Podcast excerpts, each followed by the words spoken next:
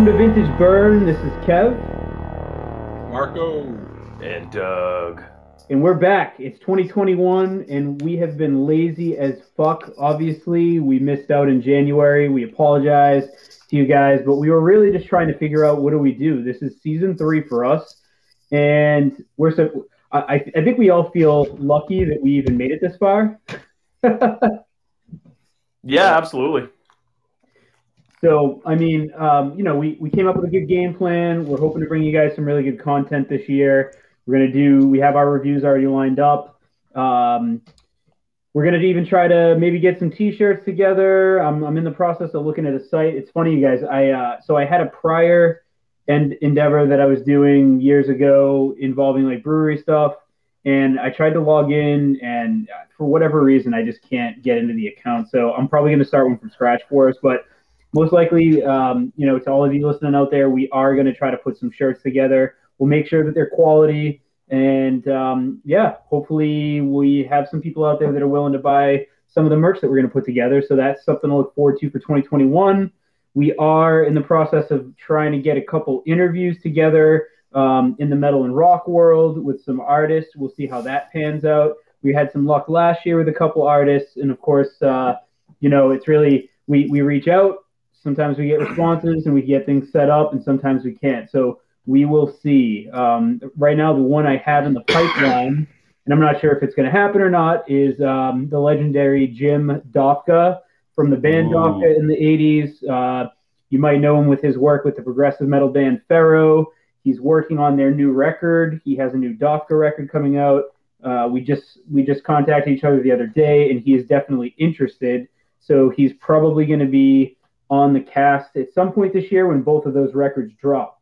So hopefully that kicks us off with uh, you know at least one metal artist. So man, I'd love to get love to get like a uh, somebody from the movie world on. Um, but that's been hard too. So we tried to get uh, Katrina Bowman, but that didn't pan out. I don't. I told her to look at the podcast. We talked on Instagram really quick, and then I don't know. She probably saw the content was like, "Fuck these guys." I don't blame her. So close. We were so close to Katrina. so close. Oh, All right. But yeah, so tonight we're kicking it off. It's February and we're ready for summer. So we're gonna do 1983's Sleepaway Camp. Yes. All right. So 1983 Sleepaway Camp. And for the listeners out there, mostly Cousin Kev, uh, we're changing the format a little bit. We're kind of going back to the old school way we used to do it, where we're just going to kind of keep it light, talk about fun facts, favorite scenes, opinions, um, and then everything in between, because that's just what we do. But um, so I think this will go a little bit smoother, a little more easy, um, easy on the ear listening wise. But so yes, 1983 Sleepaway Camp, ranking it at uh, 6.3 on the IMDb scale, uh, 3.5. Oh god damn it, 350k uh, budget. It made about 11 million, so it made about 30 or so times what it cost. So it wasn't. It definitely wasn't a flop, but a lot of people. It's become a, a cult classic over the years for a few different reasons, which we'll get into. But um, you know, it, it, right on the heels of you know the early uh, Friday the Thirteenth and those. So uh, let's start off with a little synopsis here. Angela Baker, a shy, traumatized young girl, is sent to summer camp with her cousin. Shortly after her arrival, everyone with sinister or less than honorable intentions gets hurt or gets their comeuppance. So that's kind of the basis. Uh, starring Felissa Rose as Angela and Jonathan Tiersten as Ricky. And also, Jonathan Tiersten has a movie called Toilet Zombie Baby Strikes Back coming out in 2021. Make sure to see that, folks. Make make make sure that's the first one you see in the theater. I just thought That sounds that great.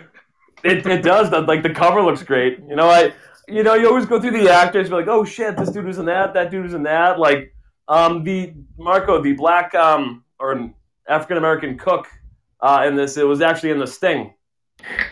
Oh, really? Yeah, yeah. He Yeah, yeah, I'm look like- familiar, and I love The Sting. I've seen that movie multiple times. I didn't put it together, but that makes sense. I- makes a lot I didn't either, but I'm the same. I'm like I know this guy somehow, but uh, yeah. So uh, written, written directed by Rob Hilt, Rob Hiltzik, uh, who actually went to the camp that they filmed at, and he basically had his hands in all four of the films. Now, if you look on IMDb, there's a, like a mystery number four that never actually happened. So it's like one, two, three, and then they made one in like 2008 where uh, Felissa actually came back.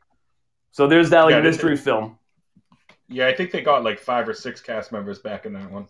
Yeah, they got they got a good chunk, which I actually I actually enjoy this franchise thoroughly. Have you guys really d- dived into like the other movies, No. like the sequels? I've only seen just two, and uh, and I think I saw part of three, but uh, I, I've only ever seen two, one and two. do, do we really need to? Uh, well, it, I it think just two is great. two's great, yeah. Um, hmm Marco, bonus points if you know who sings the uh, intro song to two. Do you remember? Oh, I have no idea. It's um, it's an Anvil song, which I always thought that's kind of funny because you know they in the whole Anvil movie, like we never got our start and we never got a chance. Like you know, being in like a, a, a cult horror flick, you know, in the '80s, how, how is that not? You know, how did they not blow up then? Kind of just blows my mind. Uh, I don't think the movie did so well.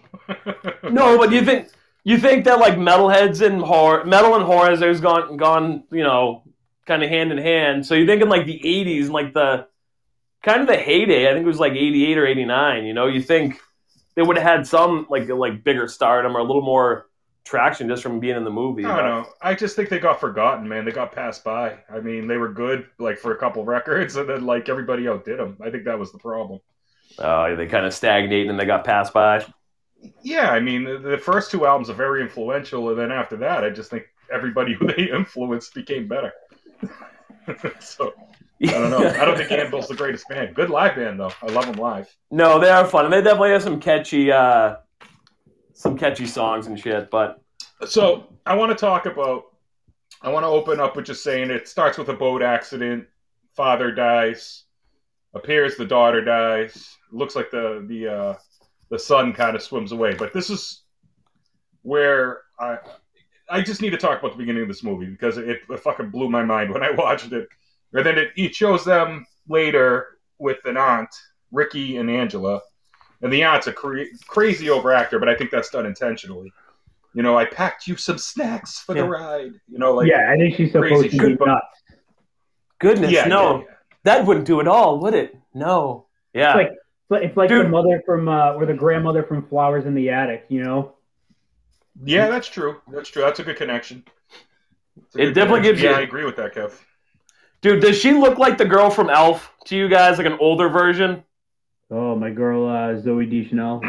Yeah, she looks like an old, like an older, old, well, like middle-aged version of Zooey. I don't know why Shout that popped in my look head when I was watching little it. bit, Shout out to New Girl. definitely, definitely. Everybody should watch that show. But what I really want to get to is when the kids arrive at the camp. They're going to camp, right? She packs some snacks for camp, and uh, they're getting off the bus, and it pans to the cook and the uh, the black fella, the co- the uh, the assistant cook there. And the cook, the white big white dude, says, "Hey, look at those young fresh chickens. Where I come from, they call them baldies. Make your mouth water, right?"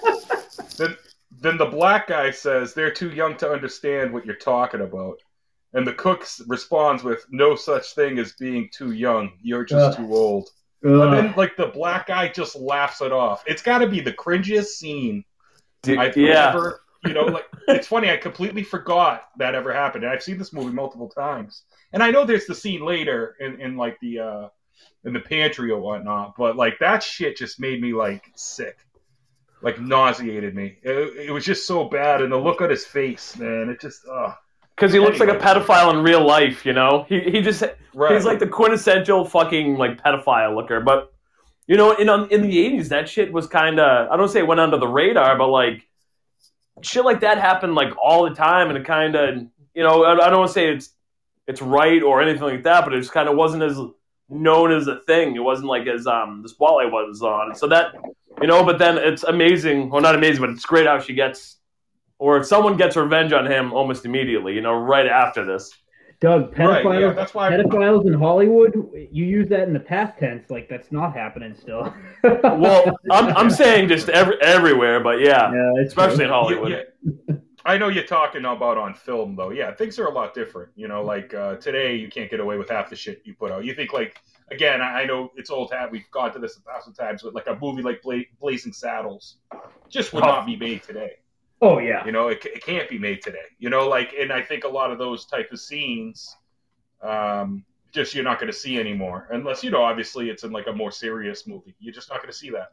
It's it's uh it's insane. It's just the way it came off was just really disturbing to me. Yeah, and I I think that's kind of half the the point too. They want to kind of like creep you out. It's like, what kind of place is this that all these kids are going to, and it kind of just sets that fucked up tone. Yeah, so you know, I, I just want to walk through the beginning of this movie. I know we said we're going to do it different, but like I just like No. how this this whole thing ends up because you know you meet Judy, who uh, Ricky dated the summer before. She apparently grew tatas, and uh, you know, and her friends, you know, don't really like Angela. They catch her staring at her and stuff, you know, at Judy or whatever, and, and they start giving her shit, especially Meg, Judy and Meg. Oh, And then the uh, they're they're in the cafeteria eating, and uh, big beefy guy asks if uh, she hasn't eaten, you know, or, she hasn't eaten in three days or whatever. And then so he gets her in, he brings her into the, the, the kitchen to find her something to eat. He's like, "Oh, give her some ice cream, some nice nutrition." And then uh, he leaves her with the cook, and he takes her into the walk-in or, or the uh, pantry. Tells her he's got something for her, and starts unbuckling his pants. But luckily, Ricky walks in, and then yeah, he ends up punching the thing and and, and fucking punching the box and tells tell Ricky, if you say anything, I'll kill you. But then the very next scene is uh, he's cooking corn in this big, you know, pot, huge pot. What, do you Fucking- think of that? Like five footer. easily, that thing would take four years to fucking boil. That is so much water. And, and and then I love he goes in the back of the pantry, and then all of a sudden you see somebody sneaking around. You know, like in uh, what is it, first person? 1st Mhm. person. Yep. Yeah, first person view. And she hears him come out, which I'm assuming it's her, but you you don't know at this point, but you figure it is. And uh, and he comes out and he's like, he opens the pot. He's oh nice, it's boiling, and he's standing on a chair because the pot's so fucking high. And then all of a sudden the chair gets pulled out from under him, and he loses, you know, he is uh whatever his uh, balance or whatever. So he's hanging on the shelf, and she pulls the chair fully out, and then the pot comes with him, and it leads to the, one of the coolest things is it's the boiling water goes all over him, and then his face, you know, with the blisters just popping up and stuff. It's just it was so good, and he fucking deserved it, man. And I don't know if that guy actually ended up dying because he just gets taken away, still alive. yeah, they, they Uh, don't really, Man, that dude. I hope he lived out for a while being punished. dude. And I, I love the cop too. The cop's talking. He's like, "Wow."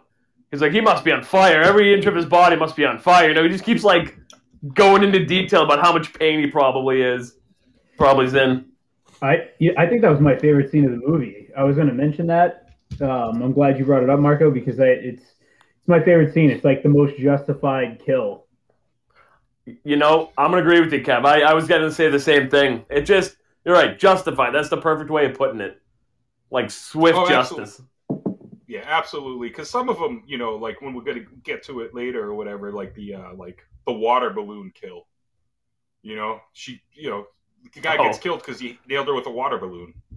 And then, like, Well- you know, what I think's funny about Bring up all the Go kills. Yeah, I mean, we're not. There's nothing. No, we, no, need to, you know, we don't need to go in any order anymore. So, like, just name them all off. We got most justified kill is definitely that that scene with the petty. So, what what about the other kills, Marco? Name them all off, Oh, we'll baby. go with it. Look, oh, and I wanted to just say one more thing. When the cops are in and they're taking the body out, they really need to change the fly traps. I don't know if anybody else noticed that, but all Oh. those fly traps have Dude. a million flies on them. When, when Nell's talking to the black hook, like there's two of them right next to their faces, and they're like, there's two of them. They're just full, fucking full of flies. Yeah, Yeah. that was pretty pretty gnarly. So there's a softball scene, which is a lot of shit talking and gambling. We'll pass that. They just, oh, we'll get him back. Uh, Ricky's team wins, and the older kids are like, we'll get him back. But then there's the dance scene where Angela's sitting there just by herself. And they're like, oh, let's go get her to like, I, I don't know if it was skinny dip or whatever. I forget what it was. But but so these guys, the guys that were playing against Ricky's team, which Ricky's her cousin. I don't know if we uh, explained that. Angela's cousin. Um, they start making fun of her. So Ricky comes over and he's like, you know, um, yo, leave her alone, whatever. And they start fighting, they start scrapping. So the dude hits Ricky, and it leads to uh, later a canoe scene where um, the the other girls and, and those guys from the fucking softball they're going down. They're like, oh, let's go for a canoe ride. So, yeah, what, what's the name of the guy that takes uh, you know that gets killed next? Do you know Peter? Is it Peter? No, no, Peter's Uh, might be. the kid with the bandana. Yeah, I I, I I, don't know. Yeah. Oh, you know what? I got the kills right here. Shit, Kenny, Kenny, and Kenny, by the way, is actually the situation from Jersey Shore's brother. If, if you didn't know that. No shit, huh? Yep, yep. I got some cool facts. I found a lot of shit on this movie. But anyway, he takes this girl out. He flips the canoe. She gets all pissed off. He wa- and he actually he keeps saying, "Oh, look out for the snakes and turtles and shit." And uh, so she swims away, and then another person pops up. All you see is the back of the head. He's like, "What are you doing here?" Then all of a sudden, she pulls his head down and she drowns him. And I don't know if you want to describe when they find him, Doug, because I feel like I'm talking a lot right now.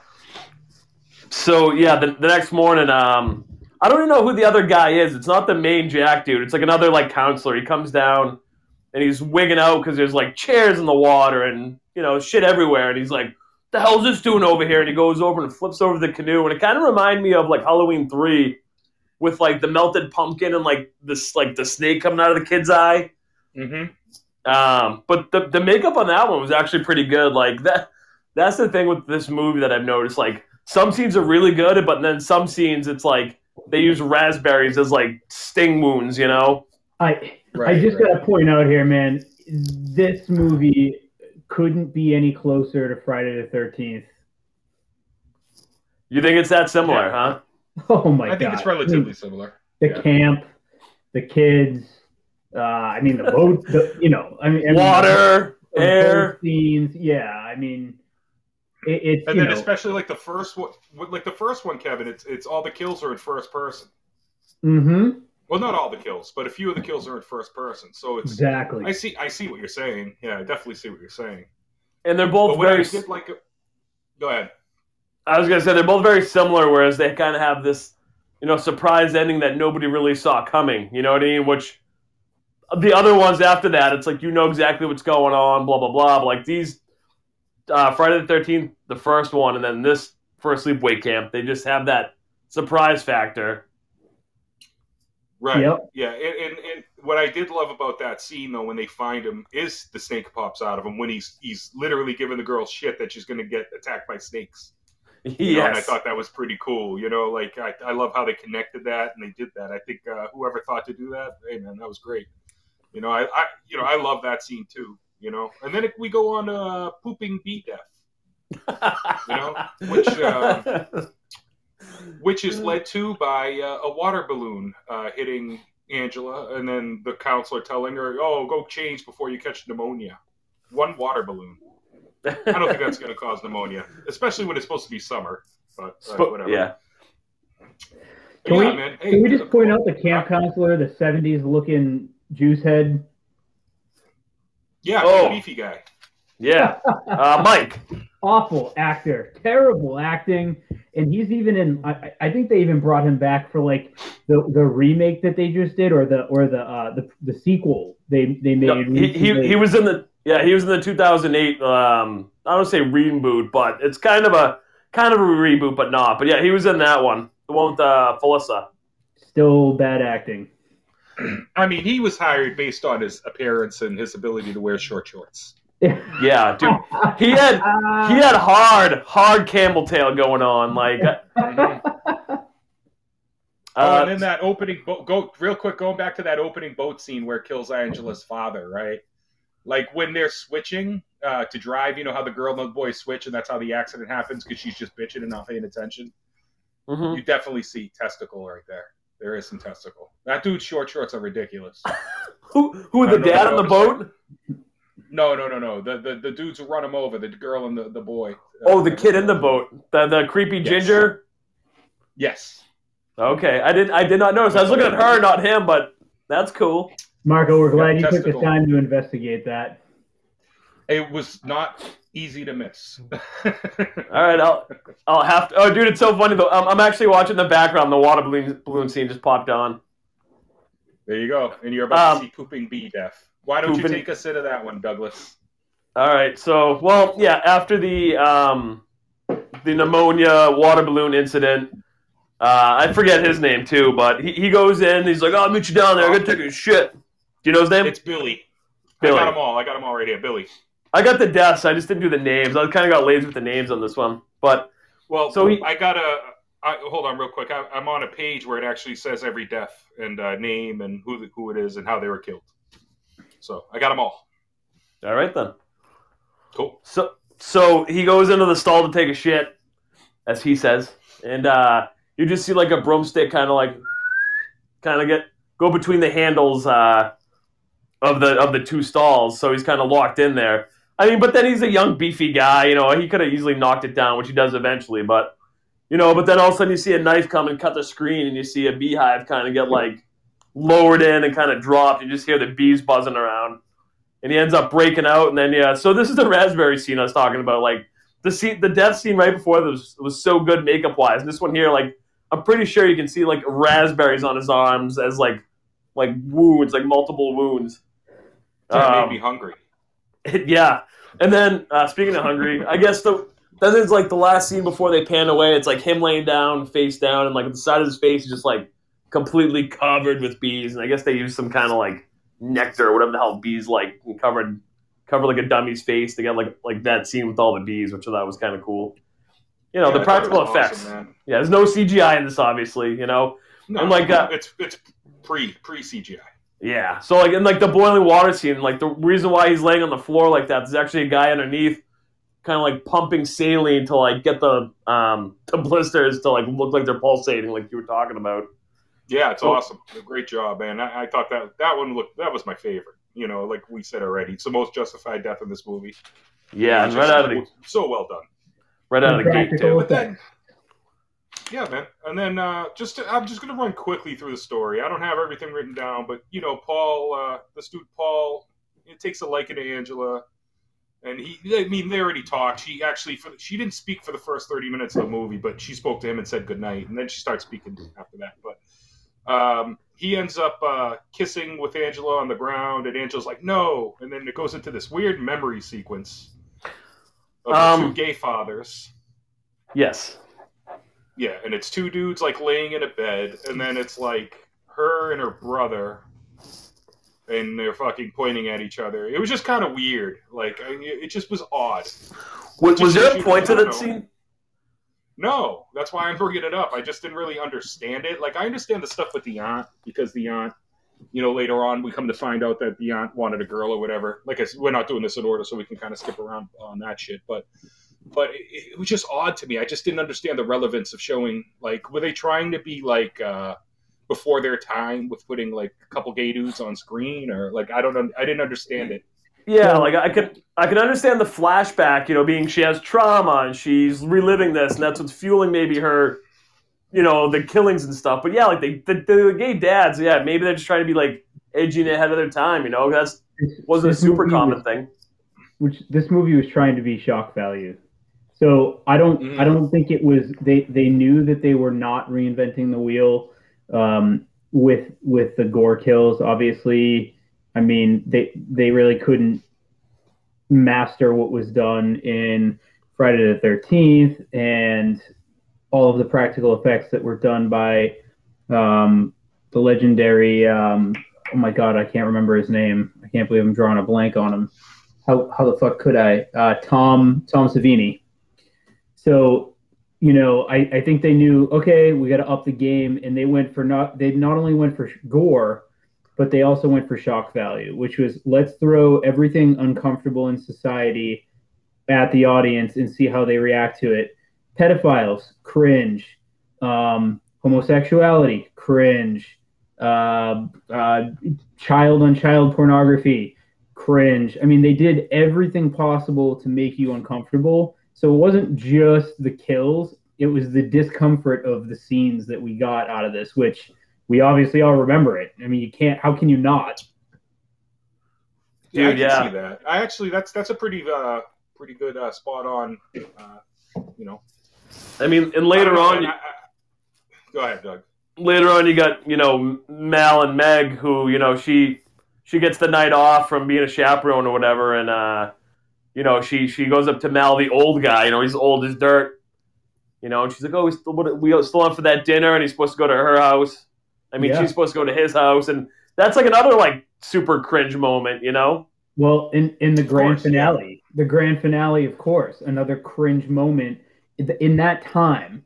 Again, if you And watch we'll get this, to that. if you watched this movie now, it nothing would surprise you. You'd be like, okay, yeah, or, well, that's cool, that's innovative, that's it, and that's what we're doing, right? We can sit, but in that moment, put yourself in '83, you'd be like, what the fuck? Like all of this stuff, it's just not the reality of 1983. Mm-hmm. Right. You know, that's it, man. I mean, so Yeah. So the next murder is uh, it, it's I'll do the setup for it. Judy and Meg, uh, you know, they're messing with Angela again, and they're like, "Oh, go in the water, go swimming, and all this shit." So they pick her up and they're gonna throw her in the water. Meg picks her up, and uh, at the same time as that's going on, uh, Ricky is getting yelled at by Mel for killing everybody. Mel's accusing him basically of you know causing the deaths and stuff because because you know he had some moments in this movie where he was fighting people, he was always yelling at people, calling people pussies, cocksuckers, all this shit. And uh, so he sees them while he's getting yelled at, bringing her to the water, you know, carrying her, and so he tries to run off, but Mel grabs him and holds him there, and they end up uh, throwing him in the water, and uh, he, you know. And then uh, Ricky promises they won't get away with it. That's when you see Ricky say some shit. So you you can see why the guy thinks it might be Ricky. But uh, and then Meg, this leads to the shower scene where Meg wants to take a shower. There's people in line. She's going for that date with old ass Mel, like Doug was talking about. so she goes next door to take a shower. And what happens, Doug?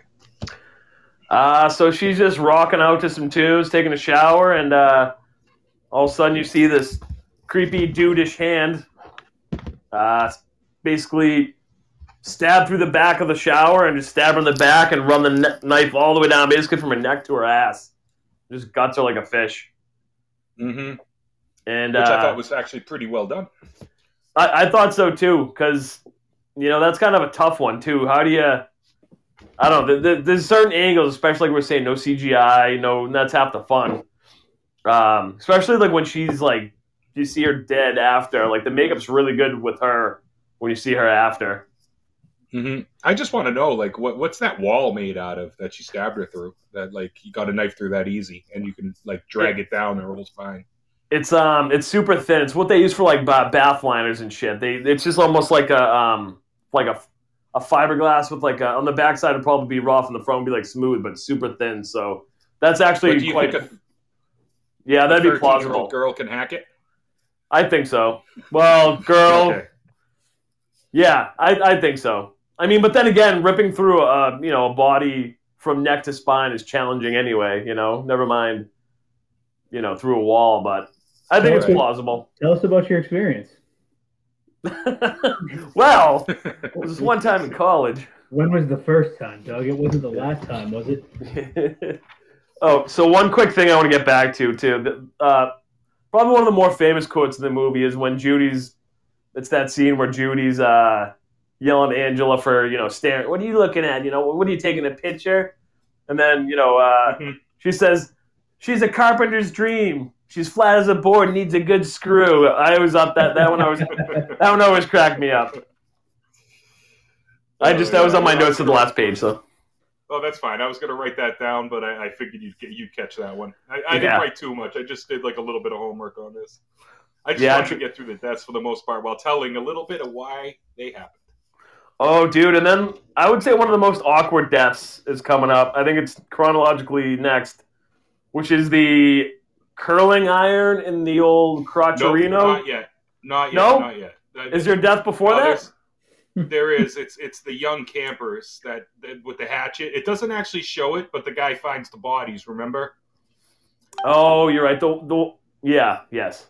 It's it's it says death seven through ten young campers, and they got hatcheted for throwing sand on Angela which seems like a very again minuscule uh, reason, uh, shitty reason to kill people. Especially they they were kids too. Those were like the young kids, like you know seven, eight, nine year olds or whatever they were, ten maybe.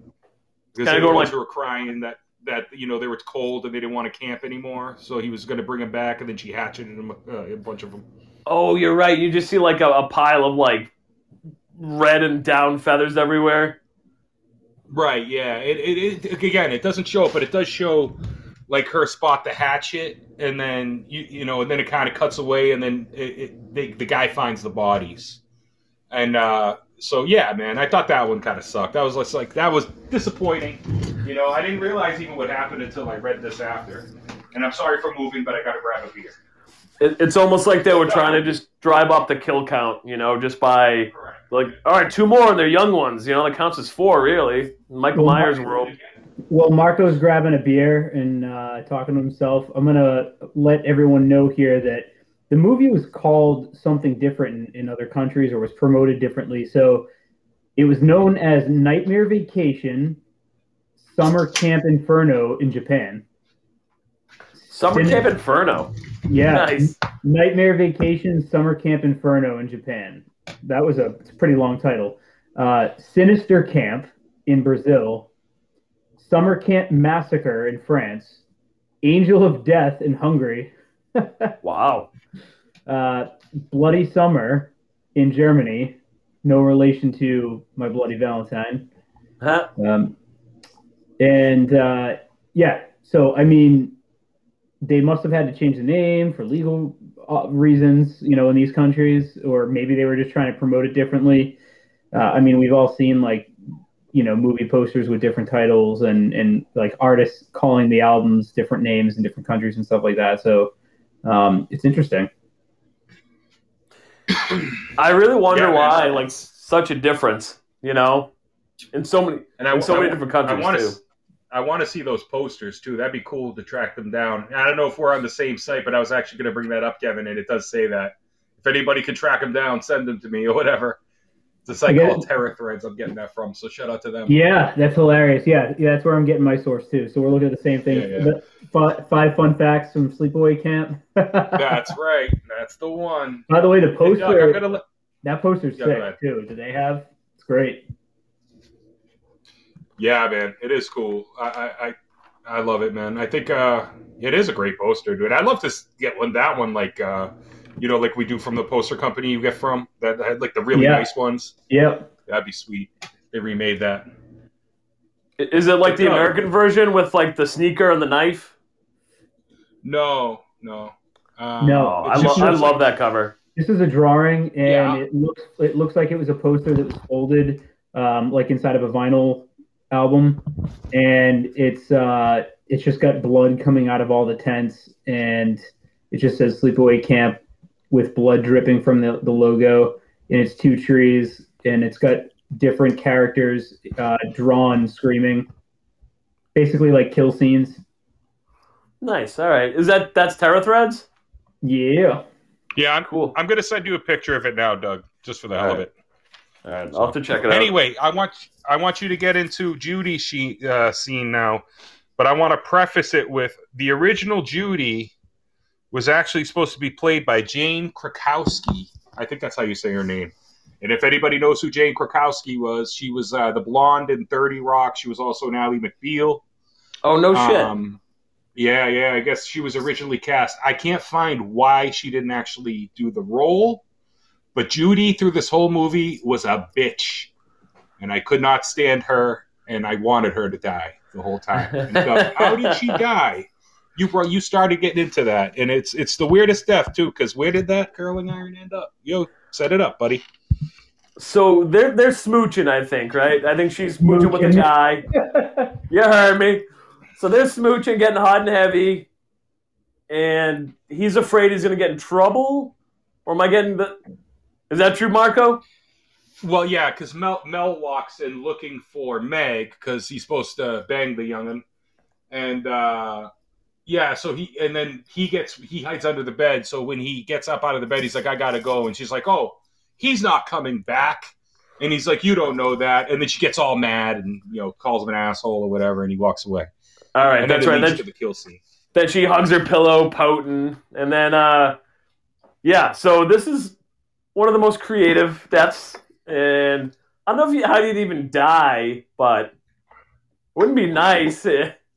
but anyway, so you don't see it obviously, but you see like the hand on the like the curling iron, and the worst part is she like pu- pushes the little lever down too, like flexes it too. You know what I mean? Before you, Yeah, You so see it go down and- separate. Yeah, yeah. So you, you assume it's going in the old in the old hoo ha, either the hoo ha or the the JJ, one or the other. I would imagine the JJ cuz I think that that that that's the same thing, isn't it?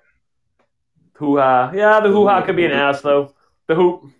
No, that's that's the balloon knot. All right, so I, I think it might have been vaginal. But she separated. Do you think it could have been both? oh, like the, the the one in the pink doing the stink with the curling iron. How does one Yes, even die yes. from that? Well, that's what I'm saying. I mean, it fucking really hurt and probably fuck you up for life, but you know, Yeah, I don't know. It, it confused me. I was very thrown by that death, and uh, yeah, I was wondering the same thing. I would think there would just be very severe burns, maybe lots of pain. Uh, but yeah, I would think he would survive it. So maybe something happened after the fact. I don't know. But Yeah, she's maybe- counted as a kill. maybe she stabbed her with the Oh. knife during simultaneously You know- or something. Oh, you know what? I didn't even think about it. She she was suffocated with the pillow at the same time. Oh, okay. Yeah. So she yeah she was suffocated, and then but but you know for extra she got a curling iron in her uh, in her private areas. It's like a bad, that? it's like a bad snuff film. Like you know, choke me out, choke me out while you're fucking me. Yeah, yeah. That's that's a very interesting scene for sure. And you know, it's like it's one of those scenes like nowadays they would show in complete detail just because that's what everyone goes for pure gore now, and that's I don't know. That's I like like I've always said like all the movies we've done. I like the ones where like you know what's going on, you know what's happening, but you're not seeing it. It's leaving like my main imagination is more fucked up than anything I could see on screen. You know, they just kind of do that because people nowadays they don't have that kind of uh, imagination. You know, they they need to see it. They need to see that visceral gore. See what I did there? That's That's right. And in, in Oh, this uh, in the in, in the kill count I have, it uh it describes Judy as can't bitch, kiss kiss Paul. So there you go. So to set up the next murder, since we're just going down the line, is Mel when he came in with Judy pre pre Iron Death, uh, curling Iron Death. He asked her where Meg was. She told him she was taking a shower. He finds Meg, and you know what? What I think is funny is when he walks in to the bathroom, and uh, her body just happens to fall out when he walks in. Just happens to. He doesn't open the curtain to find her. It just falls out Mm-hmm. right through the curtain. So coincidental, which I love. Uh, but anyway, he, uh, he he he vows that he's going to stop Ricky because he still feels it's Ricky. So he ends up finding Ricky, and he beats him fucking half to death. And um, so when he walks out into the open, it's and then again, this is kind of like a Friday the Thirteenth scene with the uh, arrow. There's a, there's an arrow scene in either part two or part three which I think predate this movie. I'm not 100% sure, but I'm pretty sure it predates the movie. And it's kind of the same death. I don't know if you guys can remember the Friday the 13th death I'm talking about when they uh, turn off all the lights with the fucking target range for bow and arrows. But anyway, Uh, he walks vaguely. and he, and he looks at somebody and he's like, "It can't be you." And then he gets shot with an arrow through the throat. So there goes old Mel. Which He was that scene shit too. that scene was pretty realistic too because you see it you you see him from the front you see the arrow go and kind of like you see it go in and stick out the back you know there's no Whoa. that must have been kind of a tough scene to do too well, you got because- loud. oh did i I don't know. Kevin, did you notice that? Uh, Doug's always loud. I don't know. Um, yeah, Yeah, yeah, yeah. Oof. in, in person i Gotta get yelled you at for being I gotta turn you down here, buddy. in person i get yelled at Yeah, for being too quiet No, but you, your headphones, for some reason, when we do it like this, you're always super loud. It's crazy. But anyway, continue with your point. I, I was just saying I, I thought that was a pretty good uh pretty good clean death as far as like um visual effects you know because like I said, it goes in the front and Mhm. sticks out the back, and it's like, fuck, like there's no smoke and mirrors, you know. There's no, it's not dark. It's like, I, I just thought that was a um, a good kill. Yeah, man. It was uh it was just the, the most simplistic kill. There was no like you know chicanery. There was no curling irons. There was no knife to open a an, uh, you know a fucking screen to let bees in. It was very easy, you know, and that's what I, I I found good about it.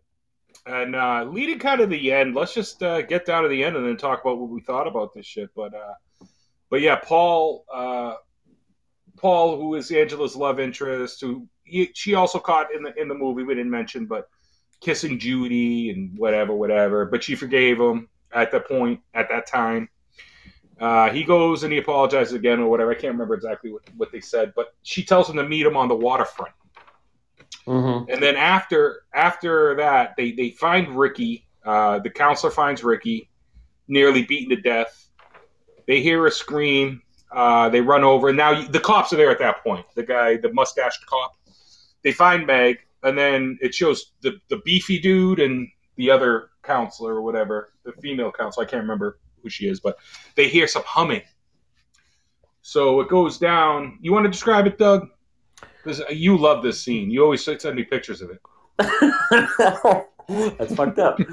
Um, so so yeah, you hear like like it's almost like a humming or like a singing coming from like a the dark beach, you know, on the shallow shore, and they kind of walk down, and then so I, I can't. I'm a little foggy because I'm I just can't see like her green screaming face after. Um, but so w- they go to what see if she she ends up basically they call her name and she ends up turning around with Paul's head and she's bare ass for some reason, and she's hanging dong, and we find out that Angela's a fucking boy, and the whole movie Mhm. kind of starts to like, oh okay, that explains Makes the sense. weird, like the third. So it's funny the um the third, um I mean the first person scenes with like the hands, those are actually Ricky's hands in most of the scenes because like she was so young, her parents didn't want her to be involved in some like the murder scenes, so that's why like you see like a masculine veiny hand when she's supposed to be like a like a 13 year old girl you know Yeah, but but like even that scene where they kill Judy with the curling iron. Remember, it shows the the, the du- her in the doorway. It looks like Ricky to me in the doorway. yeah there was a scene where ricky actually had to wear a, a wig um Yeah, where it could be like third person i mean not fucking a first person um but like yeah so he put on a wig and and did one of the a couple of the scenes i believe but, but, yeah so uh, getting. Go ahead. I was gonna say like one of the final um the final cringe scenes, you know. So if you count it, there's gonna be like four or five different pretty cringy, like risque kind of uh you know, themes and uh, scenes throughout the movie. But before that, I just want to talk about like when they do find her uh, before like she hangs dong and all that stuff. She's petting Paul's head, and it goes to a memory, and it's it, it's the boy from the, the accident at the beginning. He's he's bandaged, and and it's the aunt again, the crazy aunt saying, "Oh, I've always wanted a little girl. I already have a little boy." So she dresses her up, and then she's like, "Oh, Angela. I like the name Angela." it's like you're you're an angel or whatever she says, and, and uh, which is pretty crazy shit. And the aunt again is over the top, and then yeah, then like you said, she gets up and uh, she's got that crazy face. Perfect, man. And her She mouth did is a- just wide she did a great job It's with crazy. that. Um, so obviously that wasn't her or Ricky. I guess the story behind that is they paid some young college kid to do it, and he had to get like absolutely hammered before it. So, so it's just some, it's just some random college kid that got bare ass. I mean, you know, it, you see it, but you don't, you know. But it's still, still hanging dong for sure. Twigs and Mm. berries. Twigs Twig and berries. Um, to, so yeah, and, and that's why like a lot of people. It's funny how they're like. Uh, so this got a six point three in IMDb, and there was a lot of great reviews, but then there was those like ones, two, you know, scores where people like, oh, the shock ending can't save this one. The acting was so bad, and it's like you can't look at one little thing and pick it apart. It's like this whole movie's kind of like uh, a package deal, you know. So Yeah. I mean, I thought I, I figured I think six point three is is appropriate. I I would have thought a little bit higher, but um, I didn't like this when I first saw it. Like the first time I watched it, I probably wasn't watching it all the way through, but I'm like, oh man, this is just like cheesy camp horror, just a, just a, a Friday ripoff. And then I watched. I'm like, all right. One day I sat. I'm like, I'm gonna. This is a cult classic. I'm gonna watch this thing all the way through and analyze it and really figure out why people love this movie. And now I it, I love the movie. I mean, I think it's a great movie. I think it's um, it's not underrated because it has a cult following, and um, like even Felissa still to this day has like tons of people reaching out to her about that movie. So generations have gone by, you know. So I I think it's a great movie. I I personally actually enjoy this better than Friday the Thirteenth, the original in some ways. And I know that one's a cult classic too, but I I really like I like all of the uncomfortable 1980s social issues that they threw into this, and they didn't do what you do today, where they like fucking make sure they throw it in your face, and if you don't see it, they make you see it by by throwing in one-liners that make you have to see it. Like at the end, you know, today's standards, they would have at the end shown Felissa Rose as a dude and been like, "Oh my god, look at that trans with the axe." Like they have to actually identify it because we're not smart enough anymore to just say, "Wow, look at that." Like I that's so shocking for the time. So that's what I like about it is you have to actually psychoanalyze it yourself without it without it being fed to you. And so it's Yeah. it- in my opinion, fucking way better than Friday the Thirteenth. Like I, I I I know a lot of people will be like, no way. I mean, yeah, there's there's a lot of Jason fans out there, but if you're gonna go off of the original movie, I mean, in the content, this one has way more involved in it. Like I've already said. Dude, I, I 100% agree. I agree. I don't, but I, I think Friday the Thirteenth is a better movie. But uh, this is a good movie. I enjoyed both. Uh, but the original Friday the Thirteenth is off the hook, man, with the mother and shit, and that, that shit's crazy. It's good, and it's a, it's a fucking awesome revenge movie. And th- this is not so much a revenge movie. It's like whoever picks on her gets killed. You know, um, I don't think she goes there in the intent of killing people. I just don't think so. It's just everybody who fucks with either Ricky or her get killed, and that's that. But I want oh, one more fun fact I have. I think this might be the last one I have, but. Uh, so, Sleepaway Camp and Friday the Thirteenth Part Three inspired Weird Al Yankovic song "Nature Trail to Hell." Which which album was that on? No, no, but it's got to be one of the early '80s ones, probably mid '80s or whatever. Dude, that that's a riot. yeah, I thought that was a funny one. But Did we did we bring up earlier? I don't, I don't remember if you said it, Marco, about the um the canoe flip scene. uh, Fun fact about the canoe no, flip scene. Again, this is I from uh, so. this is just Oh. citing the source, Terror Threads. Uh, fun fact number three from from this site says that during the canoe flipping scene, Kenny uh, lost a pretty large piece of his hand when it collided with a sharp rock at the bottom of the lake. And this is a quote Mhm. from the actor John Dunn. He said, "After I had I was split open, my hand after I'd split open my hand, I was rushed to some hospital in the middle of nowhere, and they had no idea what to do with me." Dude, yeah. probably probably the worst uh, real brutal horrific scene because they were in the middle of nowhere too. So that that that's gonna be terrifying. You know, we're we live in the Boston-ish area now, Kevin. You're in New Hampshire, but like we have great hospitals all around us. You know, Mhm. um, imagine being in, imagine being East bombing like something like that happening. It's fucking terrifying. yeah and the cast is like uh, uh, what do we what do we do uh, Yeah. Uh, so is ass cheek onto it. Um, so I have a few fun facts left. So uh, this was shot in early fall, but it's set in obviously midsummer. So a lot of the trees and grass had to be painted to uh, Mhm. to kind of blend it in. You can see at the very beginning, the very very beginning before the boat scene. There's like this kind of really cool like opening scene where it's just like very fall, um, and it's just kind of panning through the camp, and, and you can tell it's definitely fall. And that's I just thought that was kind of funny that they it reminded me of like um, you know when they filmed Halloween they'd use gourds because you know they couldn't get pumpkins and they had to like bring in leaves and shit. You know some of the shit they do to Right. but you wouldn't know if you don't know, you know. And also, Marco, I just watched Mhm. a second ago the the curling iron scene did happen before the the campers. Oh, okay. Yeah, that's fine. That's I fine. just because I had it written in my notes, so I not. I just I don't know. I just thought I'd bring I just up. went by Um, the I just went by the order of what was said, and I just want to make a quick correction before you go on, Doug. It was actually young Peter slash Angela that was played by the Situation's brother.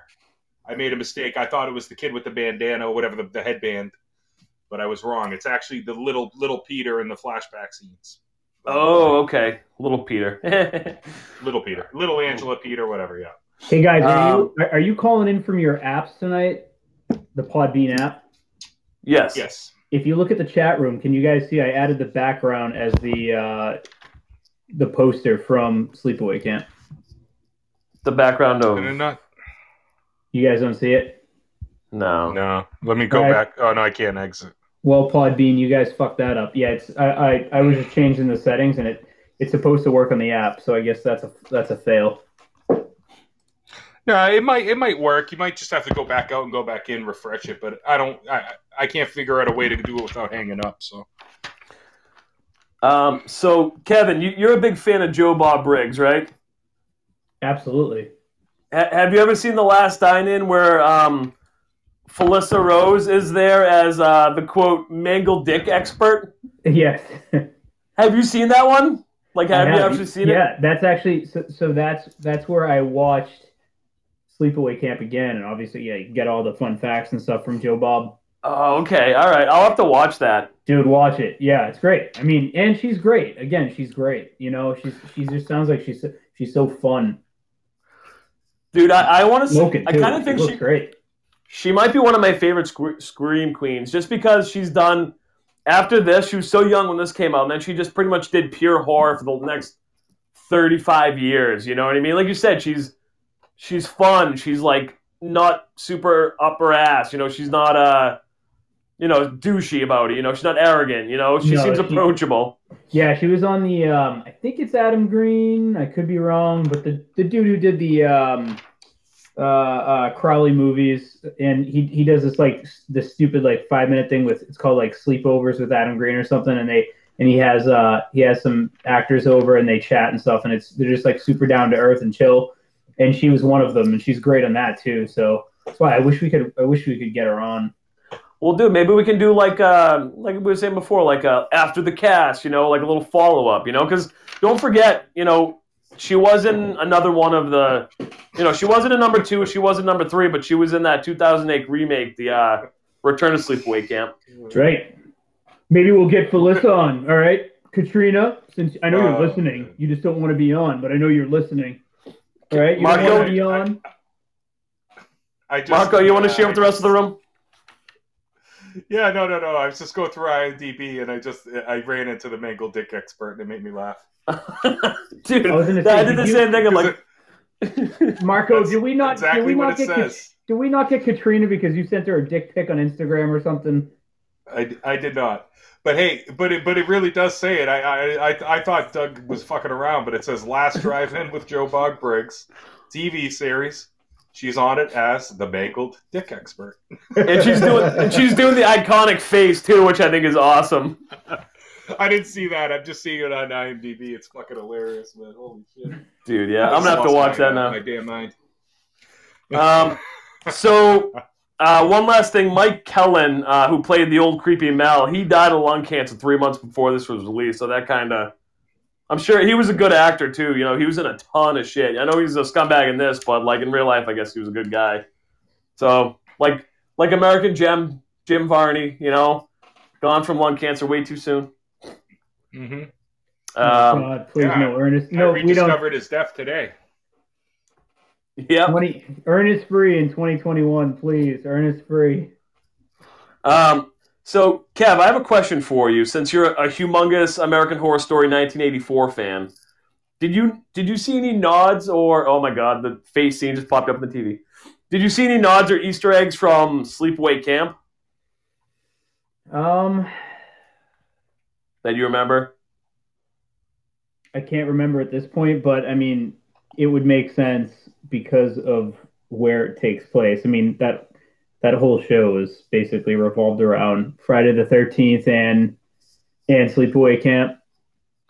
Yeah, I, I'm- I'm like three episodes deep, and I, I haven't really seen much, but there's so much going on. It's awesome. I we we've watched it three times. I mean, mostly because of just the time period, the cheese. It, it's a good storyline, and it'll it'll it'll deviate even further from the storyline that's that's going on. You know, because it get, it gets into a lot of stuff between you know uh, serial killer and paranormal, and, and I mean, it's that's what I love about it. There's so much shit. You're like, what the fuck? But it's got great music. I mean, again, just just the '80s are awesome. So but I can't think of anything specific. You, I could probably make something up, and you, you know, you could make it relative to that. So That's true. I don't know if there was anything just kind of jumped out at you, but um, all right. One more question for the both of you. I know we were talking about this earlier, and it would be completely different in this day and age. But how would you guys feel about like a remake with this story? no, You think it would just kind of ruin No. it completely? no, Yeah, I'm, I'm against it too. I just don't think it needs to be remade. I think it's perfect the way it is. the Yeah, craft, sa- the legacy. That's it. Mic drop. Oh, Black Christmas. Mhm. Mic drop. My Bloody Valentine. Mic drop. Yeah, but even okay. but, but I'm but- just kidding. but with I'm- it- no, no, no, no. But you're. I mean, you're not wrong. I mean, you couldn't even. You know, Supernatural couldn't fucking save that. But but it doesn't. But but I mean, with the social issues tied to it, you could not do that today. It just wouldn't. It would. Like I said, it would be so in your face woke culture bullshit. You'd be like, oh my god, I just want to watch the movie and fucking figure it out for myself. Yeah, I don't need you to throw I shit in my fucking face. Does that kind Yeah, of bum I you agree. out though? Yeah, man. I think it would be completely different, like uh, like Kevin was saying. But there are Evil Dead, man, great remake. There, there are some good remakes out there, but uh, Absolutely. the majority of them suck balls. And uh, I don't want to see it. I really don't want to see it remade. I think it's good the way it was. It's, it belongs in that early '80s or just '80s in general, like campy horror. That's what it is, man, and that's what it should be. It should be anything else. It, it It'll be should- done, and it's going to be Jordan Peele. Probably, yeah, probably, probably. Dude. I wouldn't doubt But- it. I wouldn't doubt it. All right, I, I feel the same exact way. I figured you guys would too, but I figured it would be interesting to bring up just because Yeah, we live in such a weird, fucked up PC world. Yeah, no, I, Yeah, I I'm- it would be I'm- a hard no. Yeah, Hard I'm pretty no. anti remake. I mean, I hated the Nightmare on Elm Street. I actually didn't mind the Friday the Thirteenth remake. I thought that was actually pretty good. But uh, for the most part, man, yeah, like ninety percent of them are fucking terrible. I keep speaking of, it. of uh, Nightmare. I keep hearing rumors of them trying to get one more with Robert Englund in before he wants to do one more. He's he's still he's like I can do it. I can do it. So Oh, Who knows? I'm sure he'd do as many as he can. yeah, who knows? But that would be, It'd be great. cool, man. You just got to get a really good writer behind it. You know, obviously Wes Craven's gone, and I know he didn't do the majority. He only did what? He did one Wes Craven's New Nightmare, and I think I don't That's even it. know if he did three, but I know he had a hand in it. Yeah, that's it. He like the only ones he really touched were were the first, and then his um, Wes Craven's New Nightmare.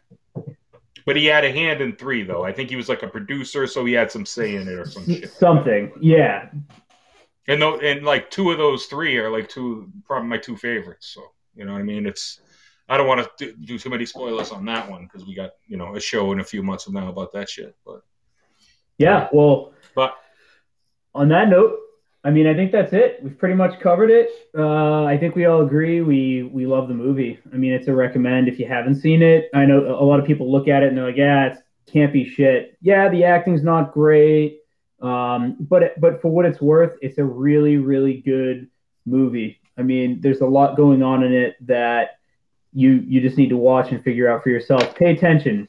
If you, if you fall asleep through the first five minutes of it, then you might as well just fucking turn it off because you're gonna miss the entire point of the movie. So yeah, I'm gonna say really, this: really it's good a fun movie with some Yeah. uncomfortable moments. yeah, absolutely. And it's a time period piece too. You know what I mean? Like It's- it's- Videodrome uncomfortable. Y- yeah. yeah, man, Yep. I love No, Videodrome. But anyway, yeah, man. so it did spawn uh, three three sequels: uh, Sleepaway Camp Two, Unhappy Camper, Sleepaway Camp Three, Teenage Wasteland, and then Return to Sleepaway Camp. And that other one, like I said, never existed. Um, we won't get into those tonight because I actually want to cover those at some point, or at least number two. Yeah. I feel num- I, I Yeah. feel number three was a little bit rushed because they slapped two and three. They filmed it within a five week period, So I feel like number two had all the quality, but number three kind of it was a, a teeny bit rushed. And then Return to Sleepaway Camp is kind of it's a good you know 2008 you know wasn't as PC back then, and it's not as uh, cringy as the original, but it's definitely worth a watch too. And she she's in it, and uh, you're you're uh, camel tail boy there, uh, Mike the counselor is in it, Kev. Oh yeah. So, um, and then there are a few things that mean. All right, so in Sleepaway Camp 2, there is, uh, and I don't know why, but me and Mark always talk about this. In, in one of the bunks, in one of the cabins on the back wall, there's um, Death Angels, the Ultraviolence on vinyl, like hanging on the wall, and then an end scene that's just Flotsam and Jetsam, Doomsday uh, for the Deceiver, just like on the couch at the last scene for some reason. That, and I don't Yeah, know what the metal just connection on the is, but it's, yeah, it's Yeah. awesome. I'm like, that is the best thing I've ever seen. I don't know why. Yeah. All right, All then. right, Kevin's playing with sound effects. but all right, guys, I think we've uh, said all we got to say. This has been a Yeah. fun one, man. I, I really enjoyed this one. It's been a Yeah, good one. Yep. We're uh, we're glad we covered this one. Just want to thank everybody for listening, tuning in. We're sorry that we were a month behind, but we're going to get back on track. Uh, we want to just ask if you can go on iTunes and give us a five star review. It helps push us to the top, helps get us out there. We want to thank all of our fans in Ireland and all of the other countries that have been listening. We really, really appreciate the support. So thank you very much for your support. This is Kev. Marco. And Angela. Have a great night, guys. Thank you very much. Word to your Good mother.